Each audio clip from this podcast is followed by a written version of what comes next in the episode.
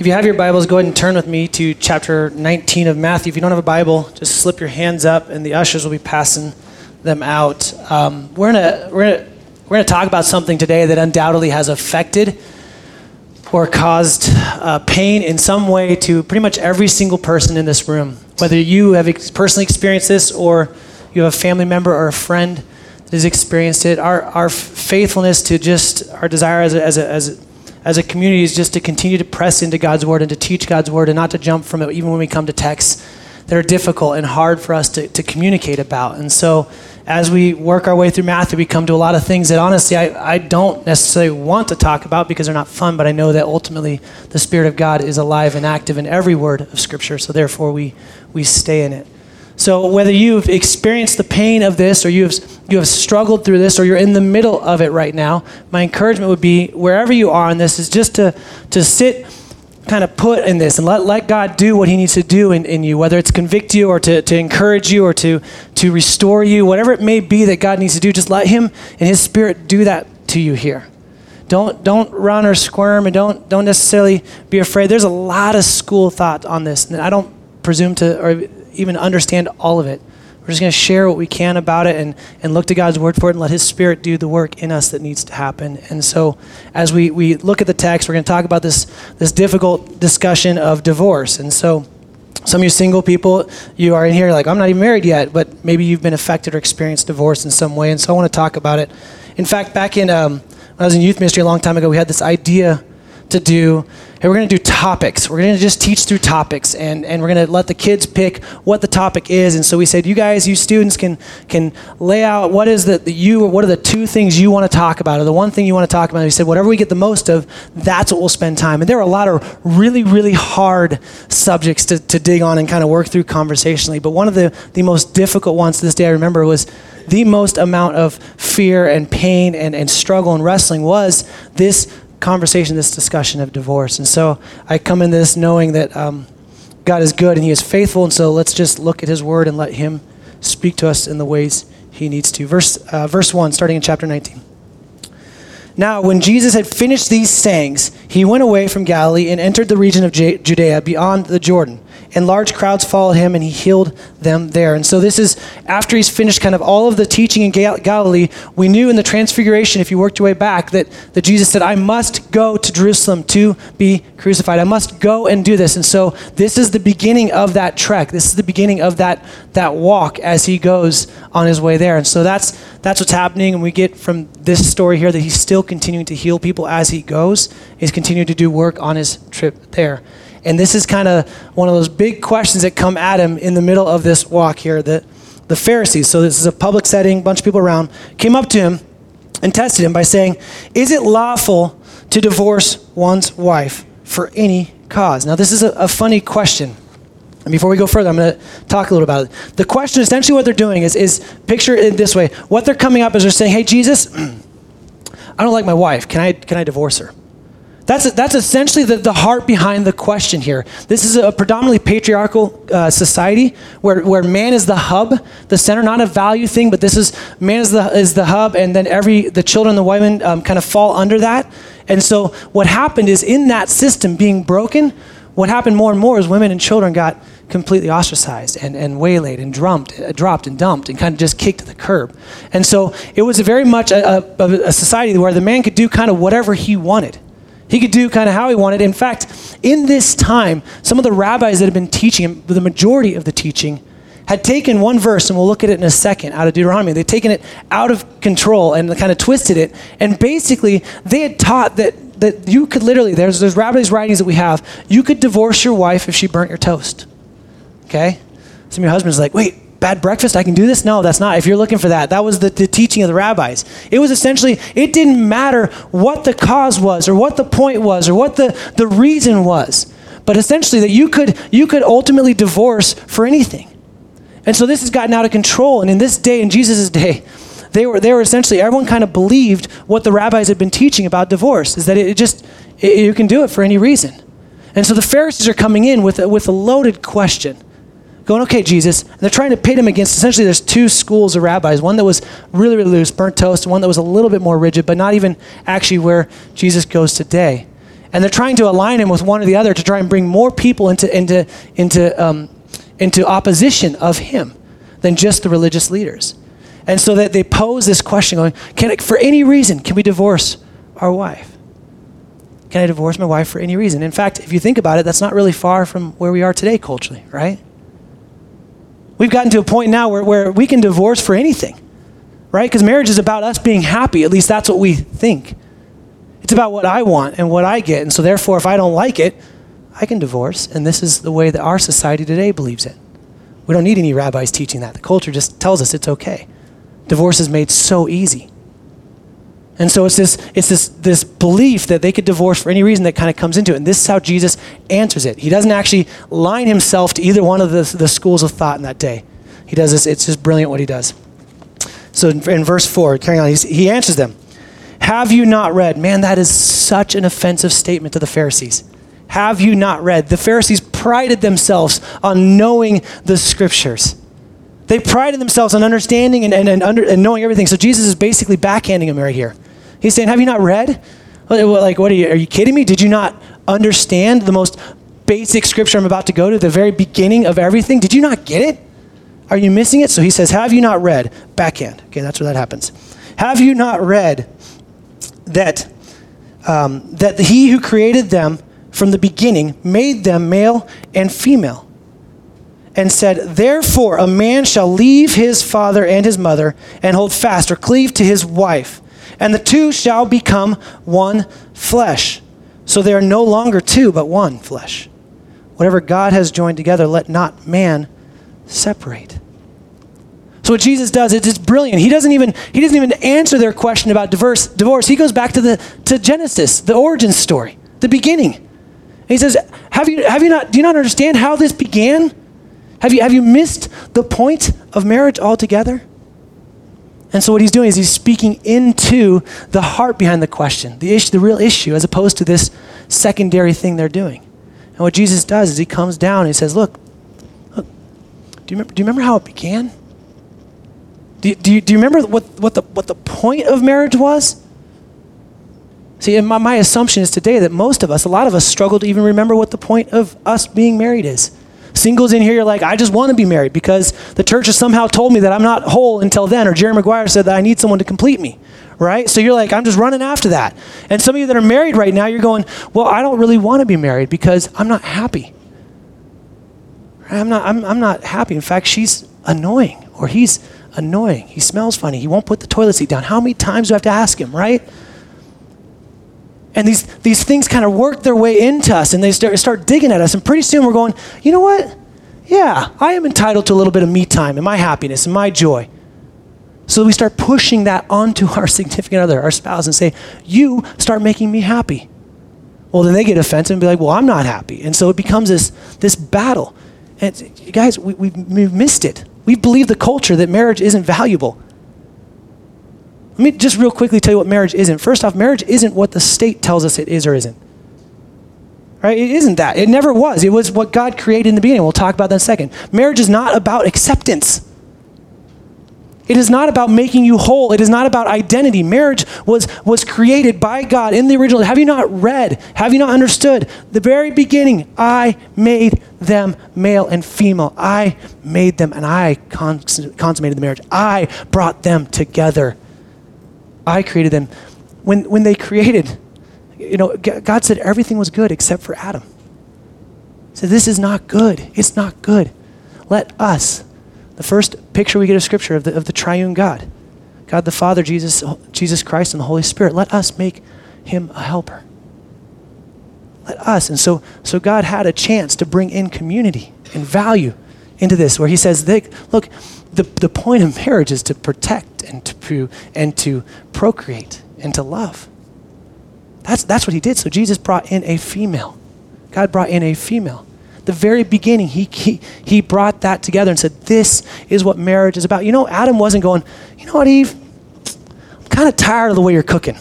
You know, I'm going to go, I'm going to leave you for snake, bear. Oh man, there's no one else. Oh well. Like there wasn't even an option of divorce, right? Like it didn't have a. Adam didn't go. Oh, I'm to go out in the market and see what's out there. Well, those are my children. That's weird. You know, like there was no, there was no room for it, right?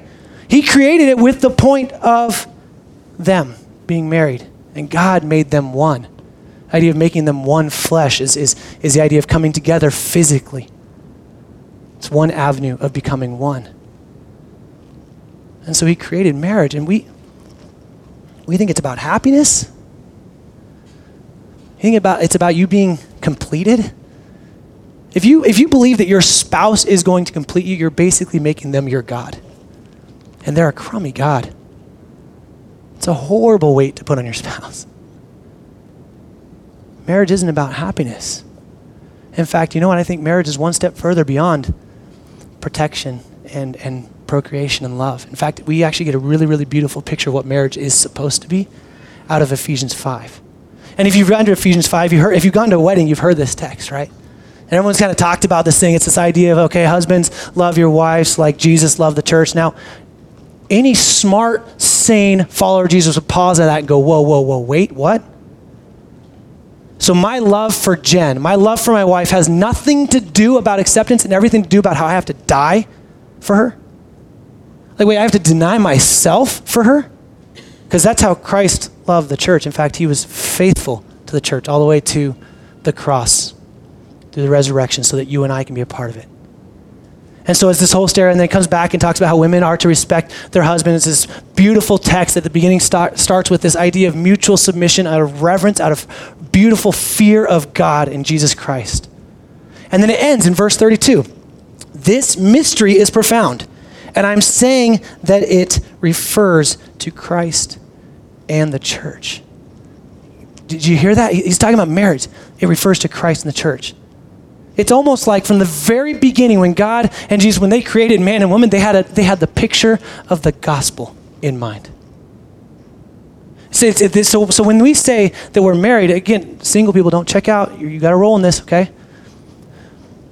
When we talk about marriage, marriage is meant to be a portrayal of the gospel.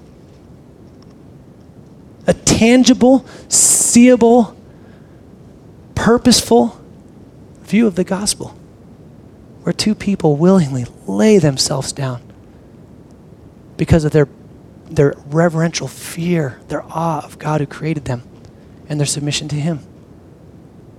So marriage has nothing to do about happiness, which some of you are like, Amen. It's been 20 years this way, right? Like, I haven't been happy forever. I guess, and I'm in a biblical marriage. Well, yes, but okay, but you're missing the point. It's not about happiness. It's, it, in fact, it's a gospel. Now, here's why this is a big deal. When we lower the bar on marriage, we start aligning ourselves to what the state says it is or what, what this divorced couple says it is, what we're doing is we are attacking the very gospel. We're saying that, you know what? Jesus didn't really have to die, he could have just been maimed for a while we're attacking the very thing. Jesus, this is a mystery, this profound mystery that we won't fully understand all of it, how it plays out. We won't get it to its entirety, right? But ultimately, the mystery is, is, that, is that a relationship between a husband and a wife that was created at the very beginning, the way that it was meant to be, is, is a portrayal of the gospel. It's a way for us to see the gospel in tangible ways. So when you look at a married couple and you see that they're fighting like crazy, and one finally surrenders and says, I just, you know, I'm, I'm being selfish, forgive me. What you're seeing is how the gospel's played out in individual lives. Instead of, my way, I want to be heard, I need to be heard, I need to be heard, I need to be heard. Pound it in until you hear me. So, no, I'm going to lay down my way because it's a self denial. Marriage is about that. He goes on, he says, so, so marriage isn't these lower standards that we put. Marriage is such a higher higher standard than what we've at. And that's what Jesus says. He says, you got to go back to the beginning. Do you think it was really meant to be the way it is right now? You're a part of a broken system. You're, you're the, this system is the reason why I'm on earth right now, about to be crucified, working my way to Jerusalem, so that we can redeem that which is lost. And you're trying to figure out how to, to work in the system? It's kind of like it's kind of like this. We have reasons to get divorced. If you ever, you know, you buy a, a weed eater or something that could actually maim someone, right? And they have this thing like, you know, on plum liquid, here we go, bleach. On the back it says, if poison, call such and such number. They put on this like, hey, this is what's supposed to happen. That's not a command to, hey, try being poisoned. Right? It's not, it's not, a, it's not a, an option of, oh, okay, well, since it's telling me how to do what I need to do if I am poisoned, well, let's go ahead and start drinking it and see what happens. And that's essentially what these Pharisees are doing. They're taking what God had spoken in Deuteronomy, which we'll get to in just a second here, and they're using that as a command to move forward in their, their way, their selfish way. This is just, it's a classic example of natural man looking for moral or spiritual loopholes to accommodate their sin. Right? We're just, we're just looking for a way to get around our sin. And that's what they're doing here. And so in chapter, in verse 7, he goes on. It says, so then, then they, they say to him, so my assumption is they kind of had this idea coming up. Like, hey, wait a minute, if he says there's no divorce, this is kind of the real question that they had. First one was kind of the teeing him up, which is comical. How many times do these Pharisees get like leave with their tail between their legs, beat up by Jesus, like totally wrong. They just keep going. You gotta like, commend them, I guess, for their resilience. I don't know, stupidity, whatever you want to call it. So, verse 7, they said to him, Well, then why did? Okay, you're saying that, that since the beginning, the purpose and the intent was that marriage stayed the way it was. That they were, they were together, God had joined them, let no, no man separate. Okay, then, then why? Why, smart man, did Jesus, why did Moses command one to give a certificate of divorce and to send her away. And Jesus says to them, Because of your hardness of heart, Moses allowed. You see what he did there? He changed the word. They say, Why did Moses command? He commanded us to give a certificate of divorce. It's a command, and that's the way they were viewing it. You must, in fact, they were saying, you know what, you're kind of doing what God calls you to by divorcing people. Like, this is a command, let's just do it. Do it right. Yeah, yeah, you, you, you know, the warnings are there, and there's steps to take if something happens.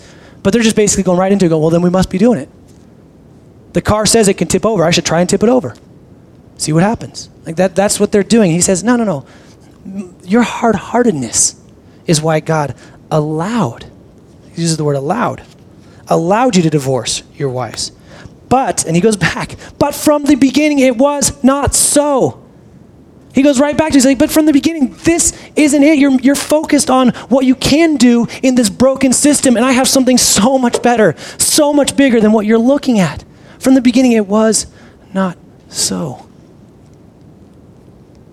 And I say to you, whoever divorces his wife except for sexual immorality and marries another commits adultery.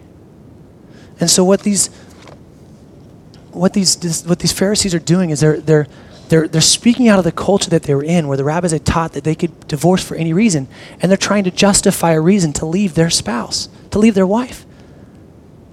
And they're just trying to, this is, this is the way it is. If I can just find that loophole. So Jesus gives them the loophole at the end. Hey, the only, the only way is this sexual immorality, this infidelity, this, this adultery that happens.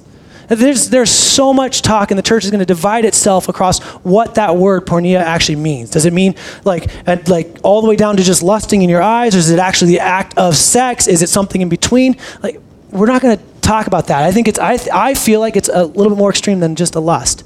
Although God does talk very specifically about lust. So, men or women, if you are struck, stuck in the passions of lust, con- confess, repent, and turn. But he's saying, here's the one reason. Now, 1 Corinthians 7, the Apostle Paul gives us one more reason why you can divorce. He, he kind of loosens it a little bit from there. And he says, if an unbelieving spouse tries to leave a believing husband or a believing wife, well, then obviously you, you let them go. So, someone who does not profess the faith in Jesus, you let them go. Now, that being said, Peter, the Apostle Peter, tells us how a wife can win her husband for the Lord by the way she conducts herself. So even that loophole, the point isn't to let to oh well good I can get out. The point is no no no you get it. And we've seen this. I've seen this where two two people don't believe in Jesus. One gets their life surrendered to Christ and they're, they're all in and we begin praying for their significant other. And we've had we've had I've baptized we've baptized three couples here where the unbelieving spouse has come to faith. Like persistence of these these these, these wives these husbands. Just praying and praying and praying so even that out clause that Paul gives is, is not even, it's like, yeah, that could happen. Let them go if they decide to go. But, but you know what shows the gospel even better?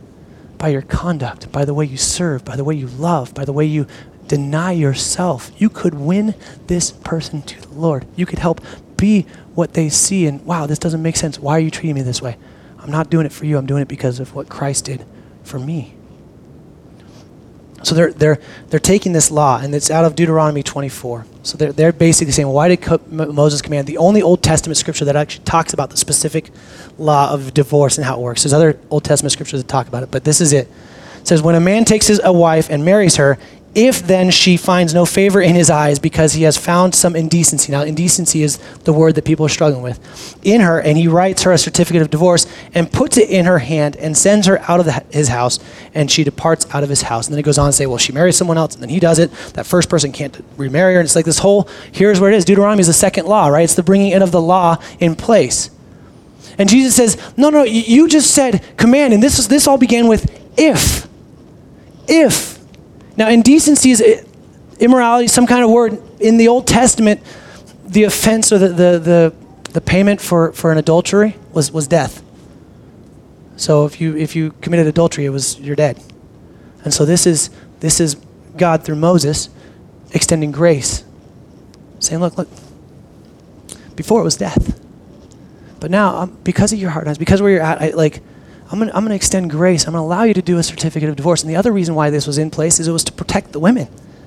Because what would happen is men would just divorce their wives, leave them, and then go marry someone else. But then if they wanted them back, they'd come back and be like, you have to be with me because we're not divorced. And so it was a protection of, hey, they, they, it's been divorced. This is why it's happened. It's done.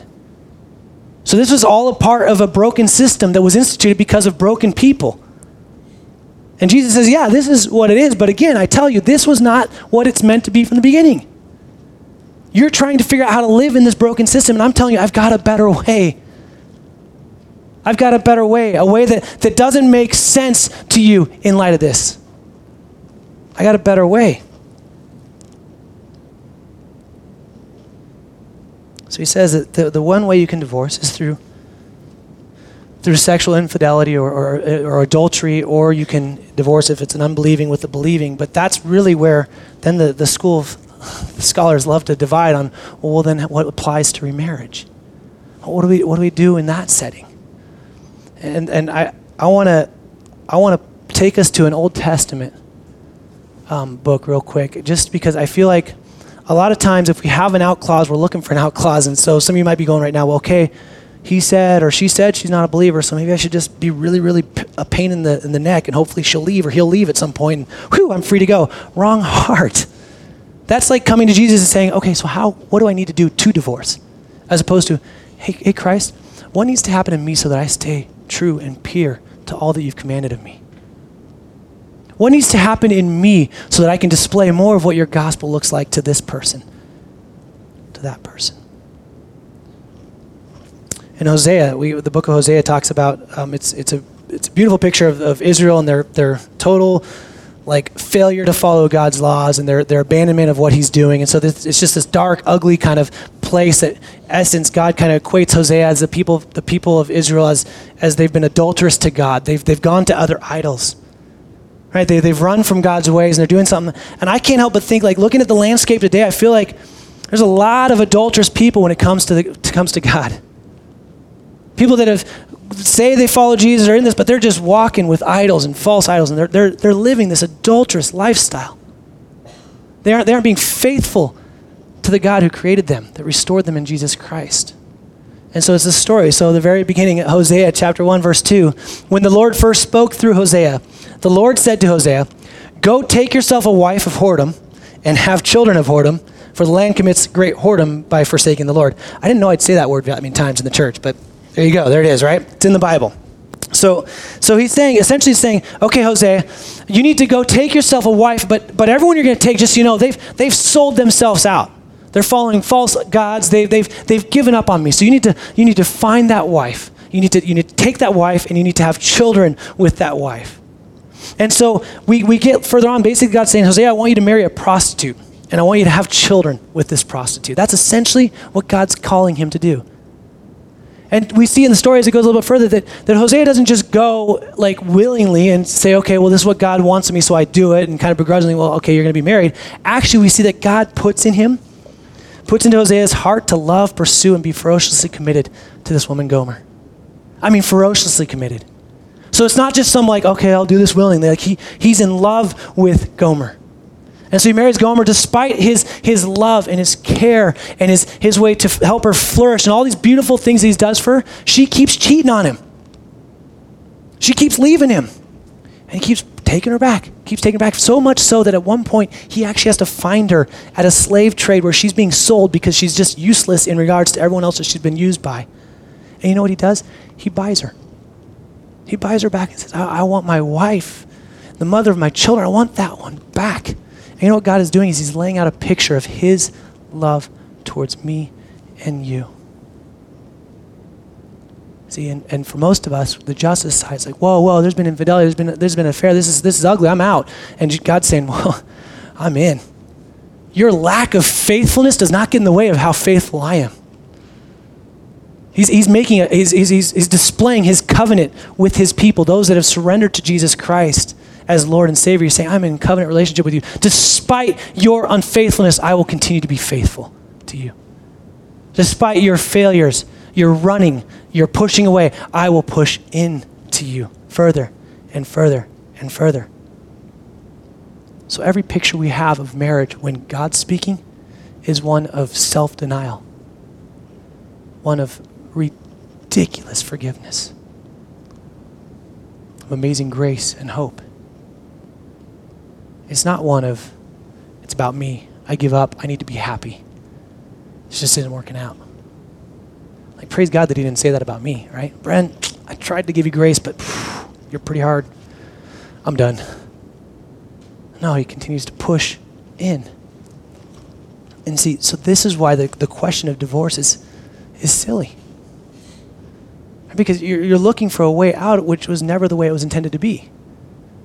So yeah, maybe maybe you've been in a hard spot. Maybe you're struggling right now and there's been some legitimate hurts and wrongs done to you. God's best for you is still to remain in marriage. Because that's what God did for you. You're, you're never too broken for Him. Do you realize that? You're never outside of His reach. He continues to extend that grace to you despite your shortcomings. So, granted, this is a picture of what it looks like in marriage. Now, singles, I want to talk to you for a second. Um, if you're if you're in here and you're you're waiting to live your life because you're like, man, I just I really I know Jesus, he's awesome, but I can't really do ministry. I can't really do this because I'm not complete until he brings this man or he brings this woman into my life. You've you've missed the whole gospel. He is he's ferociously chasing after you and desiring to do what he's created you to do right now, today. The church has done a poor job of telling you that you are some second class citizen because you're not married yet. That's not true. So, Christian, follower of Jesus, if you're in here and you're like, man, this guy is so good looking, but he doesn't love Jesus, but I'm just going to date him anyways because maybe he'll come to Christ. Like, don't. That's, that's you going around God's ways to try and make something happen. Yes, God can redeem that, but you don't have to date him to redeem him, just in case you're wondering. You're, you're, you're a part of the church. You're, you're the bride of Christ as an individual. You don't need to be married. So then Jesus goes on. He says in, in verse 10, the disciples said to him, and this is, I love this response because the disciples come out and they're like, man, and this is, this is good. This is for you single people. Man, that's a hard truth, Jesus. Right? The disciples hear this, and that we, we get from the Gospel Mark that they've entered into a home, so they're in private now.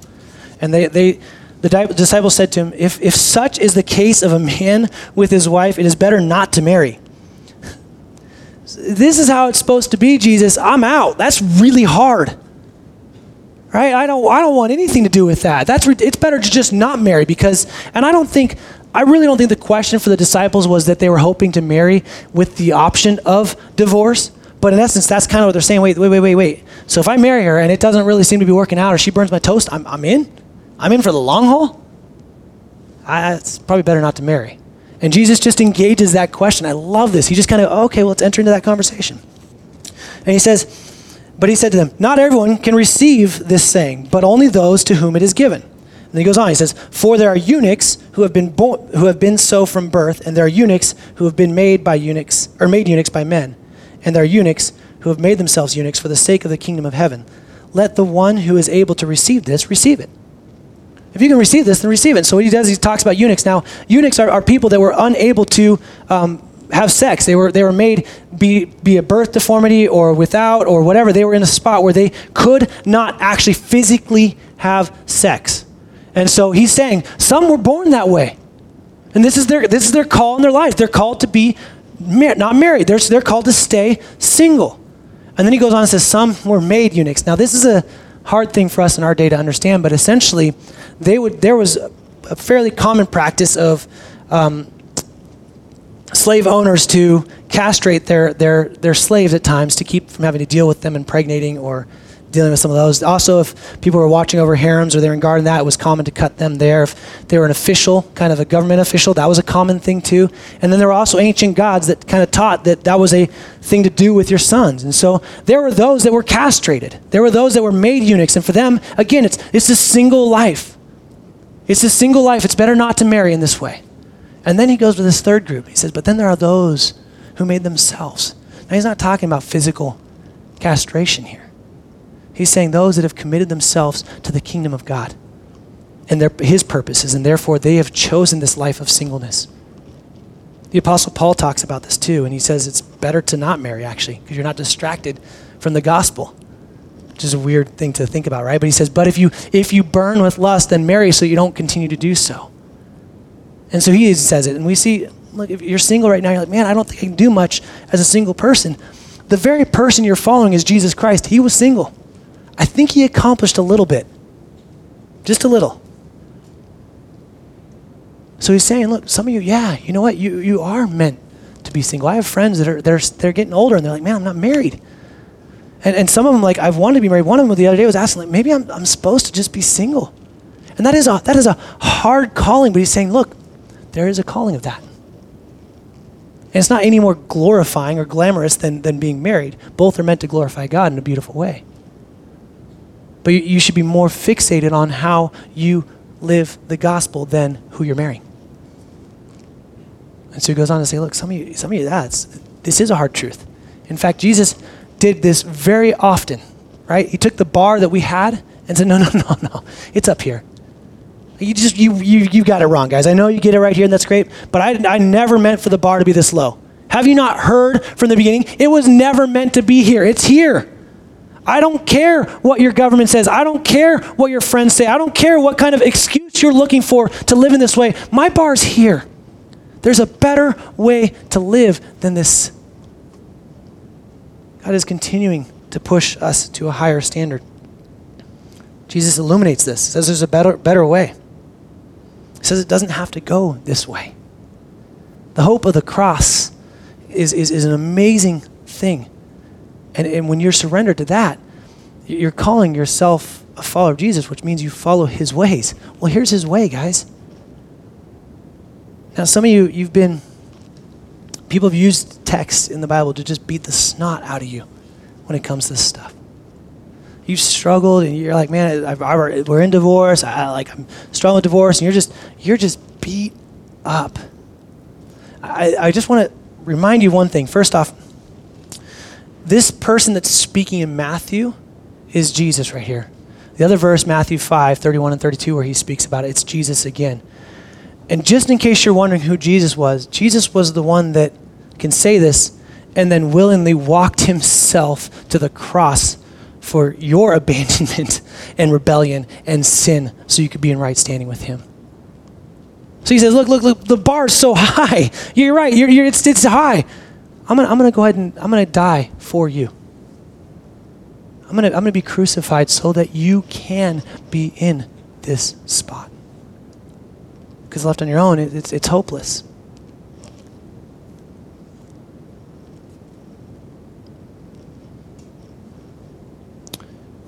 There is a standard, and so maybe some of you you're in the process of divorce, or you've been divorced, or you're you're engaged to get married to someone that you think completes you, or accepts you for who you are, whatever it may be. I want to I want to just push into you and say that no matter where you are in this, if you've, if you've done the hard work of, of remained in a marriage that is just I mean, so difficult, press on. I don't think I don't think Jesus is saying, "Well, you know what? You did a hard work for a while. Now give up." He's saying, "No, no, no. I have a better way all the way around for you." Those of you, maybe you're in a spot where like, "Man, divorce has happened." I, I, I would challenge you to pray for restoration. And I know that's weird to think like, "Whoa, whoa, wait. What are you What are you talking about?" But God can redeem everything. Look at the story of Hosea and Gomer. I don't think there's any one of us that would be willing to go buy our spouse back after all of that. But that's God's love for us. So I, I don't know. I'm, I'm going to ferociously chase after you. If you're a single person and you're, and you're, you're dating someone and you're trying to, to make this thing work into marriage and, and they don't know who Jesus is and you're just thinking, oh, by dating them, I'll do this. I'm, I'm telling you, it's a long, hard road and there is no guarantee of the outcome if you're if you're battling with your spouse and you're just fighting, fighting, fighting, I would encourage you to fight more. Because you'll fight for what's valuable. And just in case you didn't get this today, the value that's put on marriage in our society today is not the value that God has on it. The value that's, that's, that's lowered the bar down here, so such an attainable thing, it's, it's not there. It was never intended to be there. And some of you, uh, you've been beaten up by people in my position about divorce. You've been told that you're you're hated and that God hates divorce, which it says in Malachi 2:16. God God is about redeeming, restoring. No one is too broken for the cross. So I don't care how far you've gone. I don't care how far you've, you've, you've worked your way down. I don't care how unfaithful you are. You are not out of his reach. So turn. Turn from that way. Turn to the God that loves you, that redeems, that restores. Allow Him to work in you. His grace is sufficient for all this. Lance and the, the rest of the guys are going to come up. I was going to worship some more. Nobody, and certainly not Jesus, ever said that following him in his kingdom ways were going to be easy. So some of you young married, you're like, man, this is a lot harder than I thought it was. Well, yeah, that, that's kind of how it works. Even the disciples fell into that trap over and over again. I want an easier way. I want an easier way. I want an easier way.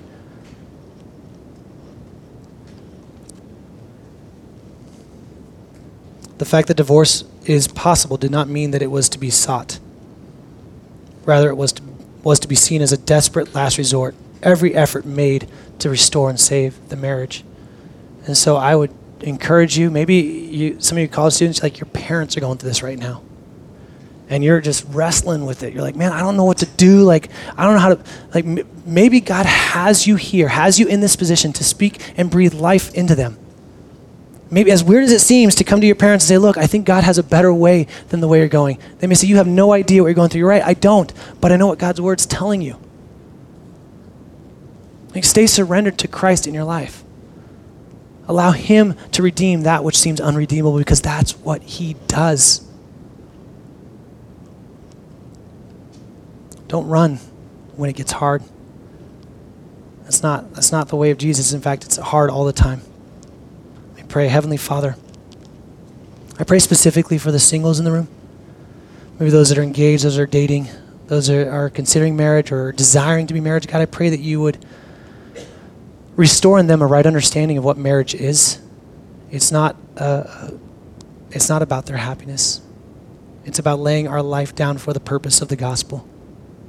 God, I pray that you would help every single person in this room know more of what it means to be single and to be loved by you. And to know that, that help them to have the confidence to know that you know exactly where they are. You know exactly what you created them for, and you are moving in a mighty way for those that are surrendered to you. God, for the for the the married people, people that are just married and maybe they're at the point where they keep finding themselves a little bit frustrated or or struggling or they're fighting with their their, their wife or their husband because they they believe like that they believe that they are not happy or that they owe them something. God, would you break us down of our pride? Help us to enter into the covenant the way that you called us to, which is self denial. Others first. God, for those that have broken marriages, they've walked the, the, the hard and difficult path of divorce. God, would you bring to them your restoration?